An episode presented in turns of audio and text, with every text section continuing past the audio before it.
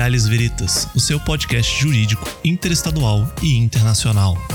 Nós auxiliamos acadêmicos dentro e fora do mundo jurídico que possuem interesse pelo direito. Disponibilizamos conteúdo de qualidade, de simples compreensão e de fácil acesso.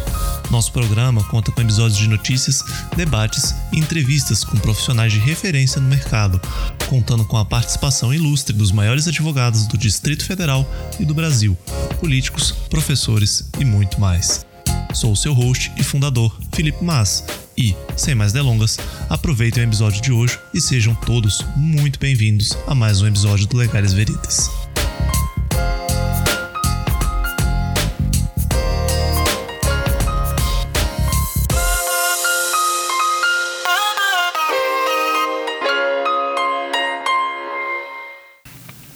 A entrevista a seguir pode conter posicionamentos políticos e ou partidários do convidado. O Legales Veritas preza pela sua imparcialidade, independência, neutralidade e apartidarismo. Os posicionamentos apresentados restringem-se à visão do convidado e não correspondem ao posicionamento dos apresentadores do programa, demais convidados ou da instituição. Olá, eu sou Iago Bernardes sejam muito bem-vindos a mais um podcast. Estou aqui com o meu amigo e co-host Luiz Eduardo e também com o nosso convidado, o pré-candidato a deputado distrital, João Renato.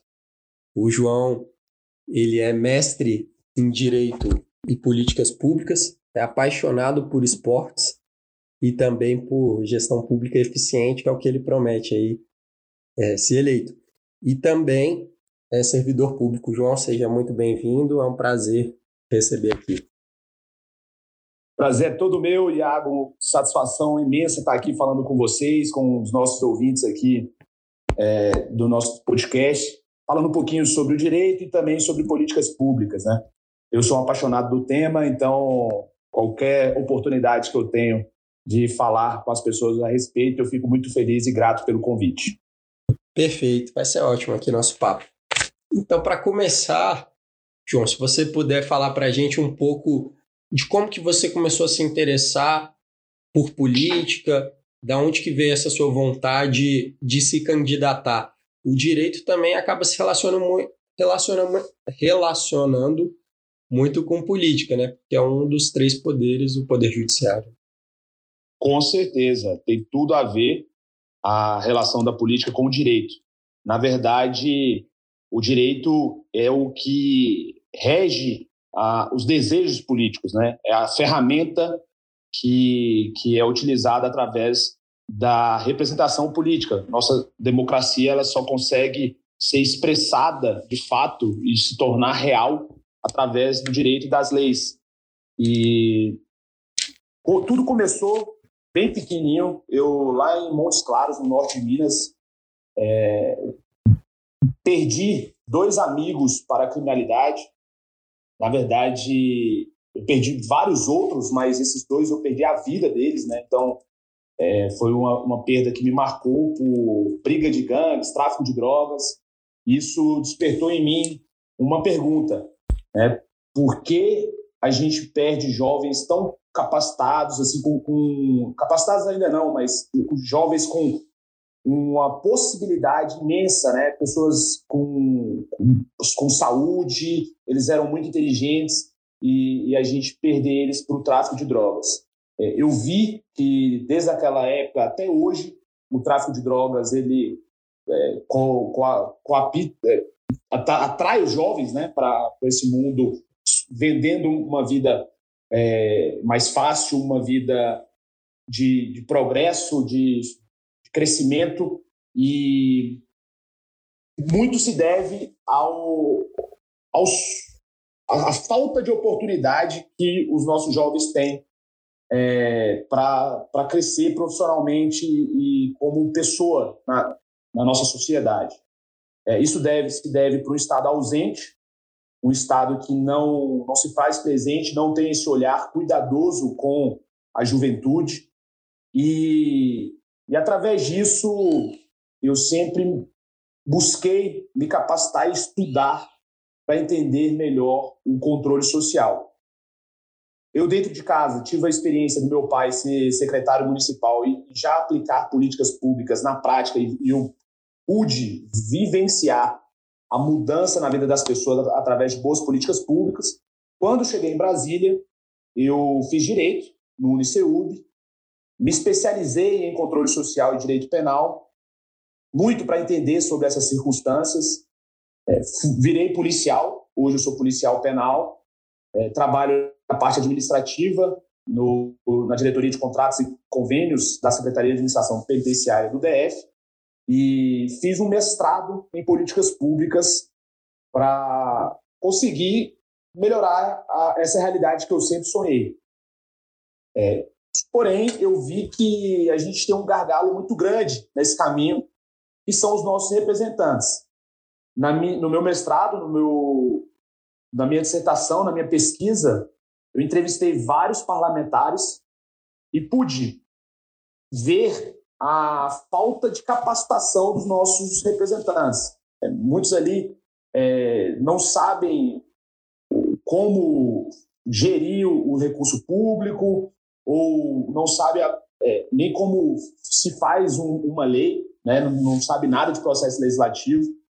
É, e pior de tudo, muitos parlamentares mal intencionados, né? muitos parlamentares que estão ali para perpetuar no poder e fazendo de tudo para isso acontecer, atendendo ali seus grupos de interesse, esquecendo de olhar uh, o país como um projeto de desenvolvimento, um projeto de, de melhor qualidade de vida assim, para as pessoas.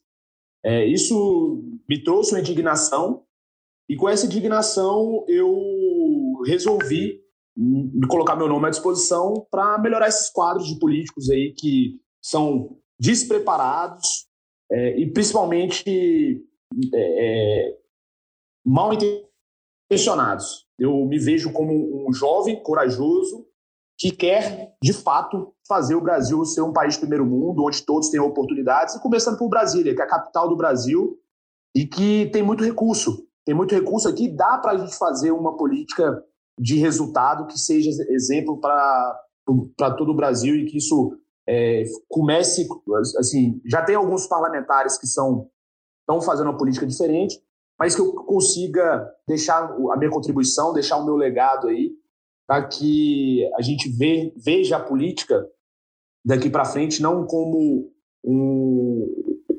uma, uma necessidade de ter alguém representando apenas uma categoria ou um segmento na sociedade, mas sim políticos que vejam, que vejam a política como gestão e vejam a política como é, um serviço público, né, um servidor público que está ali para pensar a, melhoria da cidade, pensar desenvolvimento, pensar é, é, como deixar a vida das pessoas melhores. E, e eu vejo que isso aqui hoje, é, infelizmente, é exceção. E eu estou aqui para me colocar à disposição fazer, fazer isso virar uma realidade. Pois é, João, a gente sabe que um, um dos desafios, não só da, da, campanha eleitoral, mas também do fato de você chegar lá e, e executar, é de fato esse ceticismo, digamos assim, do, das pessoas frente às promessas, porque hoje em dia a gente já sabe que está muito deturpado, principalmente porque já de anos a gente vê que é, várias pessoas chegam com, com as mesmas promessas, às vezes não generalizando a sua, obviamente, e, e chega lá, às vezes o toma lá da cá, enfim, acaba não, não entregando aquilo que promete. Como você já, já planeja ali do, do seu dia primeiro, já começar a, a, implementar suas políticas, quais seriam essas? Muito bom, Luiz, muito bom. O, eu venho da eu venho estudando estudioso de políticas públicas é, e vejo que os dados e as evidências elas são os melhores argumentos para combater o populismo e esse jogo aí de, de promessas vazias, né, de, de discursos é, é, emocionais. A gente, os pesquisadores de políticas públicas se, se atêm aos dados e às evidências. É, eu pretendo todas as minhas ações políticas serem voltadas através dos dados e das evidências. Então, desde o meu primeiro é, dia até o último dia de mandato, se assim eu tiver é, essa oportunidade de fazer, é, é, justificar as minhas ações através de estudos e de, de pesquisa. Acredito muito no poder da ciência, acredito muito no poder é, de, de, uma, de uma ação mais elaborada, de uma pesquisa mais aprofundada. E eu vejo que hoje em dia os parlamentares não, não se preocupam com isso. Né? É, e como que eu. Gente, as pessoas perguntam assim, mas João, você vai entrar no sistema que ele é isso. Como que você vai conseguir implementar uma política pública baseada em evidências? Simples.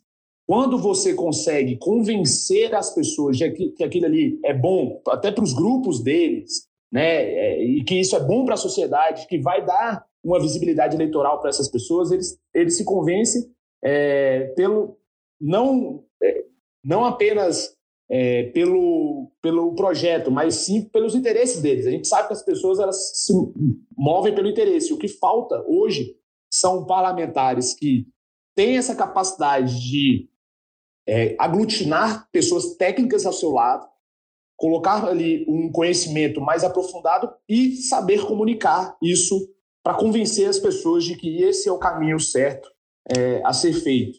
Então, é, eu acredito que eu consigo quebrar esse sistema justificando, mostrando que aquilo ali é, vai ser bom para todo mundo e convencendo é, em cada pauta ah, que a gente trabalhar através de, de evidências. Perfeito. É, eu acho que com relação a essa questão das evidências que você falou e até citando o tráfico de drogas que você citou também, é importante não só na hora de implementar a política pública ou a legislação, a norma, mas também posteriormente, né, para analisar o real efeito dela. Um exemplo que eu cito é, por exemplo, a Califórnia. Ela foi um dos primeiros estados a criminalizar as drogas, a maconha em especial, e hoje em dia, analisando os dados, a população carcerária também está sendo protagonista da descriminalização. É, independente se você concorda ou não, é uma questão de que eles analisaram os dados a partir daquela política e estão né, é, optando por mudá-la, porque não saiu da forma como eles esperavam. E... Sim. Políticas públicas, ela tem um ciclo, né? Você primeiro conhece o problema público, depois que você estudou bem esse problema público, por exemplo, tráfico de drogas, a gente vai recortar o tráfico de drogas, ali, estudar ele. E a gente é, vai ali entender a fundo os problemas reais do tráfico de drogas. A partir disso, a gente pode apresentar as soluções. A política pública ela não finaliza por aí. Né? Não é só apresentar, a gente precisa implementar as, as políticas públicas. Depois da implementação, a gente precisa continuar fazendo a análise de viabilidade.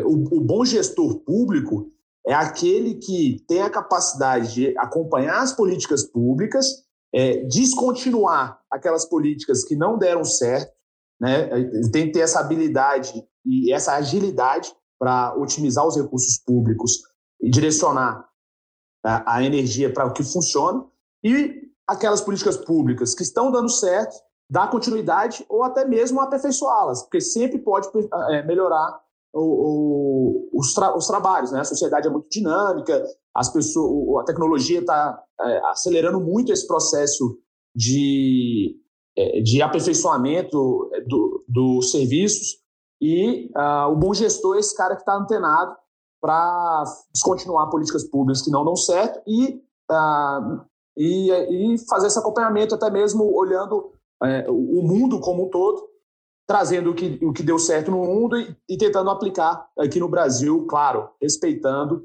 as peculiaridades que nós temos aqui no nosso país. É, eu tive na Europa um tempo atrás e eu vi o, o tanto que lá funciona. Assim. É, é, e uma das coisas, eu estive, eu estive na Holanda, e uma das coisas que me chamou muita atenção, eu, quando eu vou para um país desse, eu gosto de estudar muita cultura, estudar o, a realidade de lá.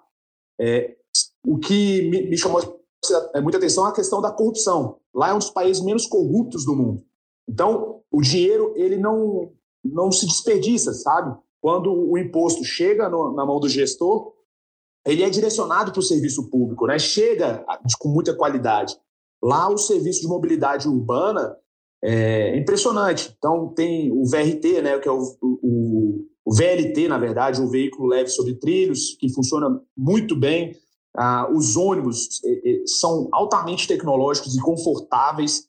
é, você tem um aplicativo, quando você para no ponto de ônibus, você consegue ver é, em momento real, assim, atualizado, que horas que o ônibus vai chegar na parada.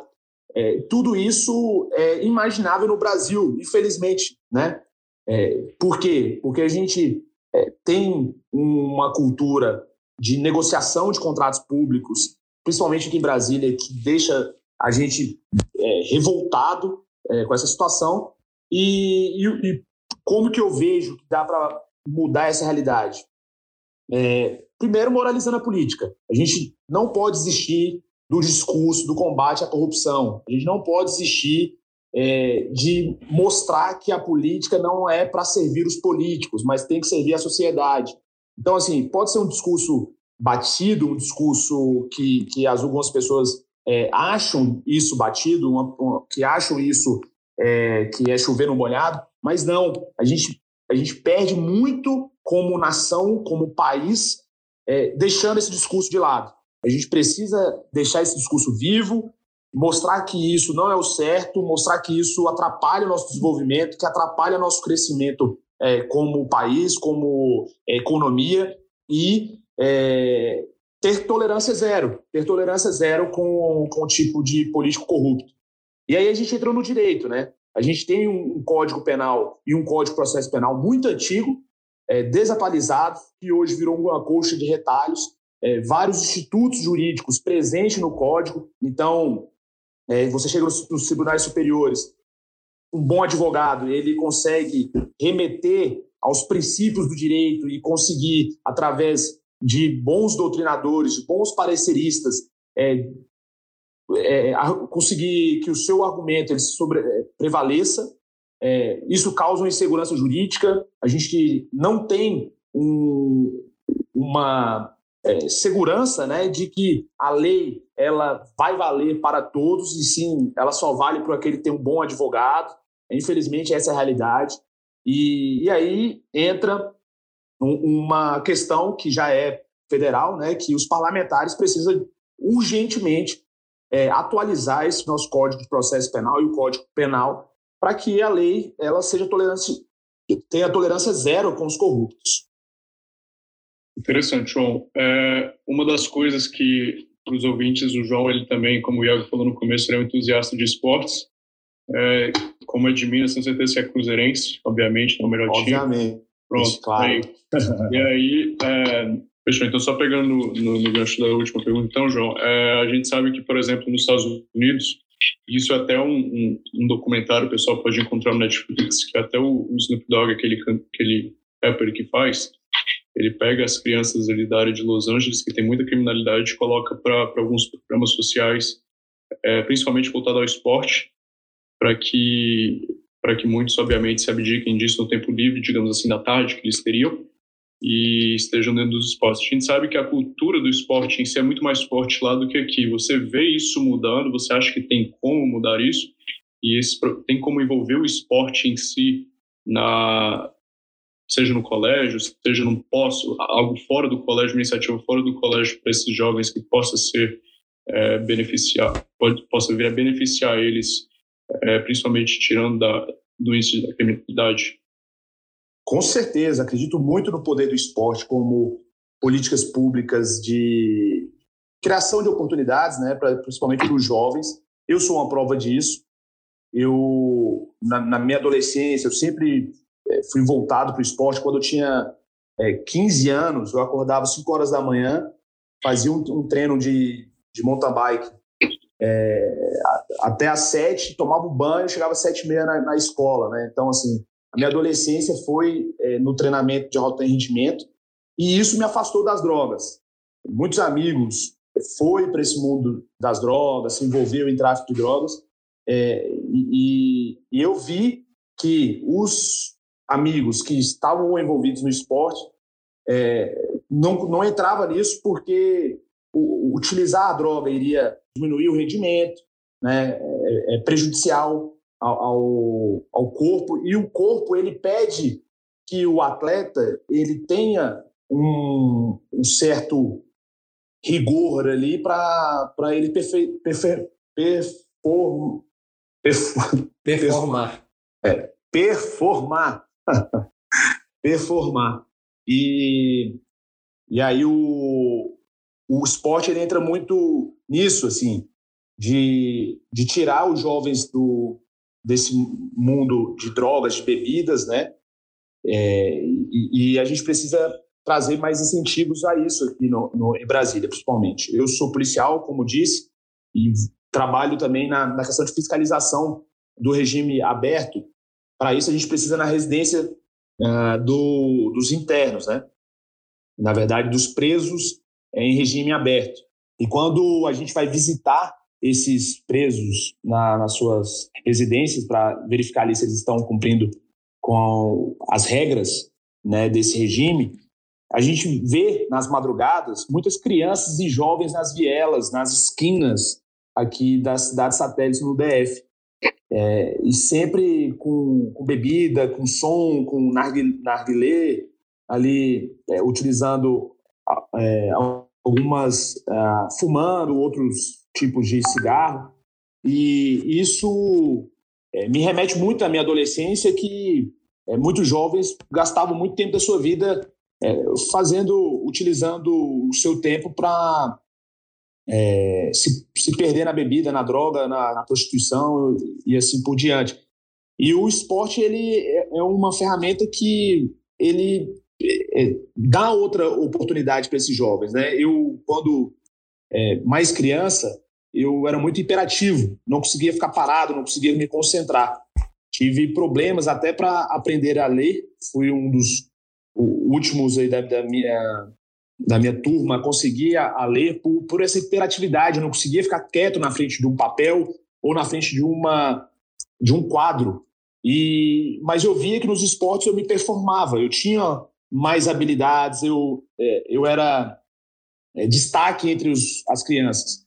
E eu acho que falta isso hoje nos nossos gestores, que é olhar para o estudante é, e buscar em cada um a sua melhor, é, apurar melhor as suas habilidades. Né? A gente tem um, um, um ensino é muito, vamos dizer assim, militarizado, muito rígido, muito é, catedrático, né? muito ali fileirinhas é, tudo certinho.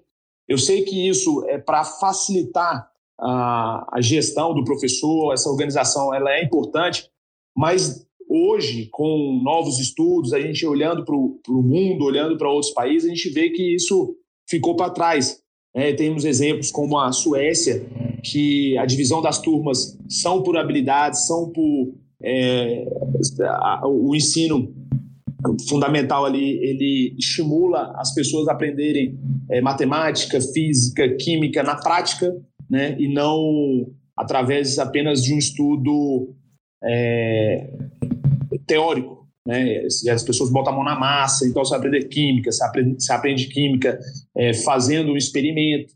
Hoje no Brasil a gente tem isso, só que no ensino particular. No ensino público a gente não vê essa, essas experiências. E o esporte é mais uma, é, é mais uma opção de pegar essas crianças que têm é, essa veia mais elétrica, mais uh, uh, agitada e, e, colocar elas no esporte para que elas consigam é, colher o melhor delas, né? não se sentir desvalorizadas, não quererem é, fugir dos estudos, é, isso é muito importante para a gente manter os jovens é, presentes nas escolas e querendo se aperfeiçoar e se aceitando é, como pessoa, porque todo mundo é, ninguém é igual a ninguém, todo mundo é único e a gente, como gestor, tem que ter essa visão aí de, de opções, né? E o esporte é isso. Claro. É, eu até acho, como você falou também, ser uma questão, acho que principalmente de estudar também os Estados Unidos, que eu acho que é a referência nessa inserção do esporte em especial para as crianças e para os jovens e por que que lá eles teriam tanto estímulo. Claro também que tem a questão financeira, né, que lá eles podem ganhar bolsas em faculdades e até começam a receber ali no, no college, né, acho que com valor. Mas enfim, tinha que ser estudado isso também. Agora, uma coisa que eu queria te perguntar mais objetivamente, que a gente falou aqui de várias coisas, né? Esporte, educação, falamos um pouco de segurança pública e, e até ah, você vai saber dizer melhor que eu, mas a segurança pública também está muito ligada a isso, com o bem-estar da população, uma população que não é tão carente, acho que ela está menos propensa a, realizar um crime, principalmente os crimes econômicos. Agora, eu queria te perguntar se você teria algum projeto em mente, caso eleito, e se teria alguma coisa é, específica assim que você gostaria de fazer, algo que você gostaria de mudar. Bacana. É, só para complementar a, a, minha fala anterior, é, lá, aqui, no, aqui no Brasil tem alguns, alguns projetos interessantes assim para o esporte.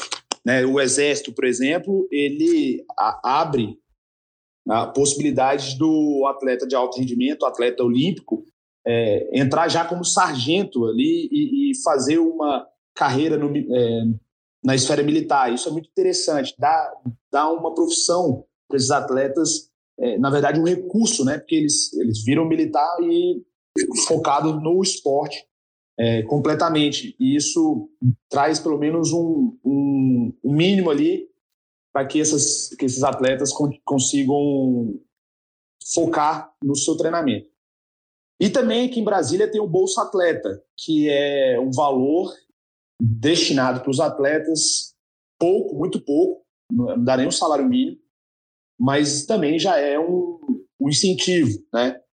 O grande problema que eu vejo é que para você chegar até esses benefícios, você precisa passar por várias outras etapas. Né? Para você ser um atleta de alto rendimento, você, primeiro você precisa ter dinheiro para comprar o, o, seu instrumento de trabalho, né? seja uma bicicleta, seja um kimono, seja uma chuteira.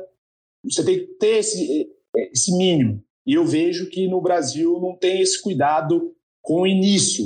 Então, a gente, eu, como parlamentar, é, tendo recursos para destinar, vou priorizar é, esse, essa introdução ao esporte. Né? Já estou formatando aqui é, algumas oficinas é, para a gente fazer alguns seminários de alto rendimento na, nas comunidades carentes, para a gente mostrar é, para as crianças e para os adolescentes que dá para viver pelo, por, por esporte, pelo esporte. É, isso é um projeto que eu já vou fazer, sendo parlamentar ou não, que eu vejo que é muito necessário é, passar esse conhecimento para as pessoas, para elas entenderem que a vida é, é, muito maior do que do que o, a rotina dela, do que ela vê ao redor dela ali, aquela, aquela realidade que ela vive, e abrir os olhos das crianças, da, dos adolescentes para o esporte de alto rendimento. É, como um projeto que eu é, quero realizar é, também é fazer isso nas escolas. Eu, eu pretendo é, destinar minhas emendas parlamentares para fazer essas oficinas dentro das escolas do DF. É uma, um sonho que eu tenho de, de nas escolas ter o contato de alto rendimento, fazer esse, esse trabalho aí para que essas crianças, esses jovens possam, aqueles que se interessarem, óbvio, possam crescer dentro do esporte, chegar até ser um, um atleta de alto rendimento. Eu acho isso também é política pública de segurança, porque é um trabalho de prevenção. Eu falo, eu costumo falar que quando eu prendo ou recebo algum jovem, alguma pessoa na, no, na penitenciária, né, no, no, no cárcere, é, eu, ve, eu não fico feliz, né, diferente de, de outras pessoas, eu não fico feliz. Eu acho que, que isso é uma guerra que eu perdi lá há 17 anos atrás, quando eu perdi meus amigos é, para o crime. Acho que a felicidade vai ser quando a gente tiver um cárcere que é, seja mínimo possível, claro, com todo o rigor necessário de uma pena, né, de pessoas que não cumpriram com o dever é, de viver em sociedade, com, com, com as regras de, de viver em sociedade, mas também que seja um cárcere é, que, que dê oportunidades para as pessoas prosperarem, sair de, de, lá melhor do que entraram, e não como é hoje, que é uma escola do crime. É, e quando eu penso em estabelecer oficinas para as pessoas entenderem o que é o esporte em alto rendimento é, para criança e adolescente, eu vejo que eu estou fazendo esse trabalho, sabe? Assim, para não perder mais jovens, para não perder mais, mais pessoas é, com saúde, com disposição, inteligentes, que, que elas não vá para esse mundo da criminalidade, sim, é, para outra alternativa como o, o esporte é, de alto rendimento para se tornar profissional, um atleta profissional. Pois é, então trazendo um pouco mais é, a discussão mais para o âmbito jurídico em si, então, João, o que, que você vê? Quais são as suas maiores preocupações? Você, obviamente, já tendo o seu, seu, seu, a sua disciplina jurídica, sua formação jurídica, tendo o seu, seu mestrado, como você me falou, como você olha para o direito hoje em dia e identifica deficiências que, ao seu ponto de vista, são realmente assim, detrimentais a longo prazo para o direito? Maravilha, maravilha. O meu, a minha pesquisa foi uma análise de políticas públicas num projeto de lei. Eu dividi minha pesquisa em dois pontos. Primeiro ponto, a discussão legislativa, como que foi colocado, apresentado o projeto de lei e como foi debatido esse projeto de lei. E ali eu vi que é, as pessoas elas se perdem nos argumentos é, sociais, nos argumentos, é, vamos dizer, ideológicos, e esquecem de olhar os argumentos, na verdade, olhar a tecnicidade, olhar o, o real impacto daquela legislação. Esse foi o primeiro, a primeira conclusão do meu estudo. Na segunda parte, eu fiz um estudo de análise mais aprofundada de como essa proposta, caso viesse a ser aprovada, como que ela iria impactar na vida das pessoas. E aí eu concluí que estou é, falando de, um acordo de culpa no processo penal, que é simplesmente quando, depois de apresentada, de apresentada a denúncia, já vista toda a fase ali de indício probatório, é, autoria, materialidade, tudo isso formalmente é, observado, chega no momento de é, começar o processo. O processo já é, basicamente é, com todos, na verdade precisaria de um processo caso houvesse o, a declaração de inocência do culpado. Mas se ele chega e assume a culpa, dá a ele a possibilidade de uma pena mais branda e isso já iria para execução. Né? E aí eu fiz um estudo sobre esse acordo de culpa no, procedimento abreviado. Ele não extingue o processo, ele apenas abrevia o procedimento, né? porque existe é, um, um procedimento para que isso ocorra e através desse, desse acordo de culpa, ganharia tempo, o, a sociedade não ficaria é, com aquela sensação de impunidade. O cara fica preso ali três anos é, para saber se é que vai ser condenado ou não. Então, a lentidão, a morosidade da justiça gera essa sensação de impunidade, que mostra para as pessoas que o crime compensa, que a, a justiça ela não é efetiva. E, ao mesmo tempo, iria ser uma, uma ferramenta de, de desencarceramento em massa, porque poderia colocar muitos é, presos que hoje estão respondendo em o processo é, em regime fechado, em regime semiaberto ou até mesmo regime aberto. E isso foi mostrado através da minha pesquisa, através de muito é, é estudo e também comparação de dados, que não foi levado, não foi observado na discussão política. O que que eu acredito para o direito na política precisa ser feito? Primeiramente, criar não só um cuidado de é, é, fazer um estudo prévio de constitucionalidade e de justiça para questões formais da legislação, mas sim também uma análise de políticas públicas em cada lei. A lei ela tem que ser debatida é, primeiramente, técnica, primeiro, tecnicamente, nessas duas comissões, né, já tem a comissão de, de, de constitucionalidade e justiça na, na Câmara dos Deputados, mas não tem essa, esse conselho de políticas públicas. Então, eu defendo que passe por esses conselhos, mesmo que a gente é, demore mais essas discussões, sejam discussões mais lentas, mas que sejam leis que de fato possam ser cumpridas. Não adianta a gente correr, querer fazer tudo às pressas, é, de uma maneira que não vai é, ser efetiva para a população. Né? Tem uma, uma frase que fala assim: faça uma lei só se você tenha é, predisposição a morrer por ela. É uma, uma, um Estado popular. No Brasil, é a coisa mais absurda do mundo é escutar que uma lei não pegou, como se fosse uma gripe. Né? Essa lei não pegou. Lei é para ser cumprida. Né? Se, se, a lei foi é, escolhida ali pelos representantes populares, pelas pessoas que foram é, eleitas pelo voto, é, essas leis elas têm que ser cumpridas. Mas não dá para você cumprir uma, umas leis absurdas, como, por exemplo, aqui no, no DF tinha uma lei que era proibido colocar câmera dentro de elevador. Foi revogada nessa legislatura. Né?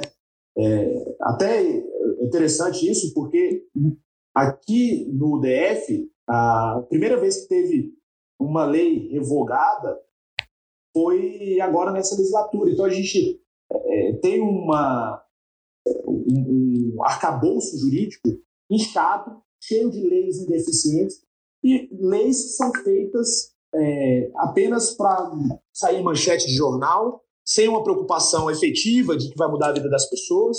Isso encarece o poder público, porque fazer lei não é de graça, não, não, não é simplesmente, é, ah, eu quero fazer uma lei vou fazer é isso que vai ser, não vai sair do bolso do contribuinte. Não, vai sair tem um estudo da Assembleia Legislativa de São Paulo que cada lei feita ela custa em média 4 milhões de reais, né, analisando o preço do parlamentar, preço do, da estrutura é, é, de assembleias legislativas. Isso sai do bolso nosso. É o arroz, é a gasolina, é tudo, todo esse imposto que a gente paga vai para esses, esses abusos, esse desperdício do dinheiro público. Então, falando de direito, a gente precisa fazer melhores, melhores leis e revogar as leis que são ineficientes. A gente precisa deixar um código enxuto, um código que as pessoas é, saibam o que, que, é o direito, o que, que, é o dever e seguir uma sociedade que a lei vale para todos e não apenas para os, é, o, as pessoas que têm condições de, de terem bons advogados. Perfeito, João. Então, acho que é isso. Você quer falar mais alguma coisa? Se quiser, é, você tem a palavra, mas queria agora só agradecer sua participação. Iago Luiz, um prazer conversar com vocês, um prazer estar aqui no podcast. É, parabéns pela iniciativa. É importante ter jovens interessados como vocês na nossa sociedade, é, que busca conhecimento e que tem essa, essa vontade de compartilhar conhecimento com mais pessoas. Eu acho que esse é o caminho. É, vamos ser uma sociedade melhor é, se tiverem mais jovens como vocês. Fica o meu parabéns aqui. E também convidar todos que estão nos escutando a me seguir nas redes sociais. O meu arroba é joãorenato.br. Eu sou um sonhador, um entusiasta no desenvolvimento da nossa sociedade. Acredito que o nosso Brasil ele pode mais, ele merece mais. É, eu eu fico olhando outros países no mundo assim é, com tanto menos recursos naturais e, e, e, as pessoas vivem tão melhor do que nós aqui no Brasil, né? Temos hoje na capital do país, no capital, na capital do Brasil, cerca de 260 mil desempregados. Nós fomos a entidade federativa que mais cresceu na miséria. Temos aí, é, acho que é 20%, se eu não me engano, 20% da nossa, da nossa população vivendo abaixo da linha da miséria. Isso quer dizer que famílias vivem com 450 reais mensais, né? uma tristeza isso.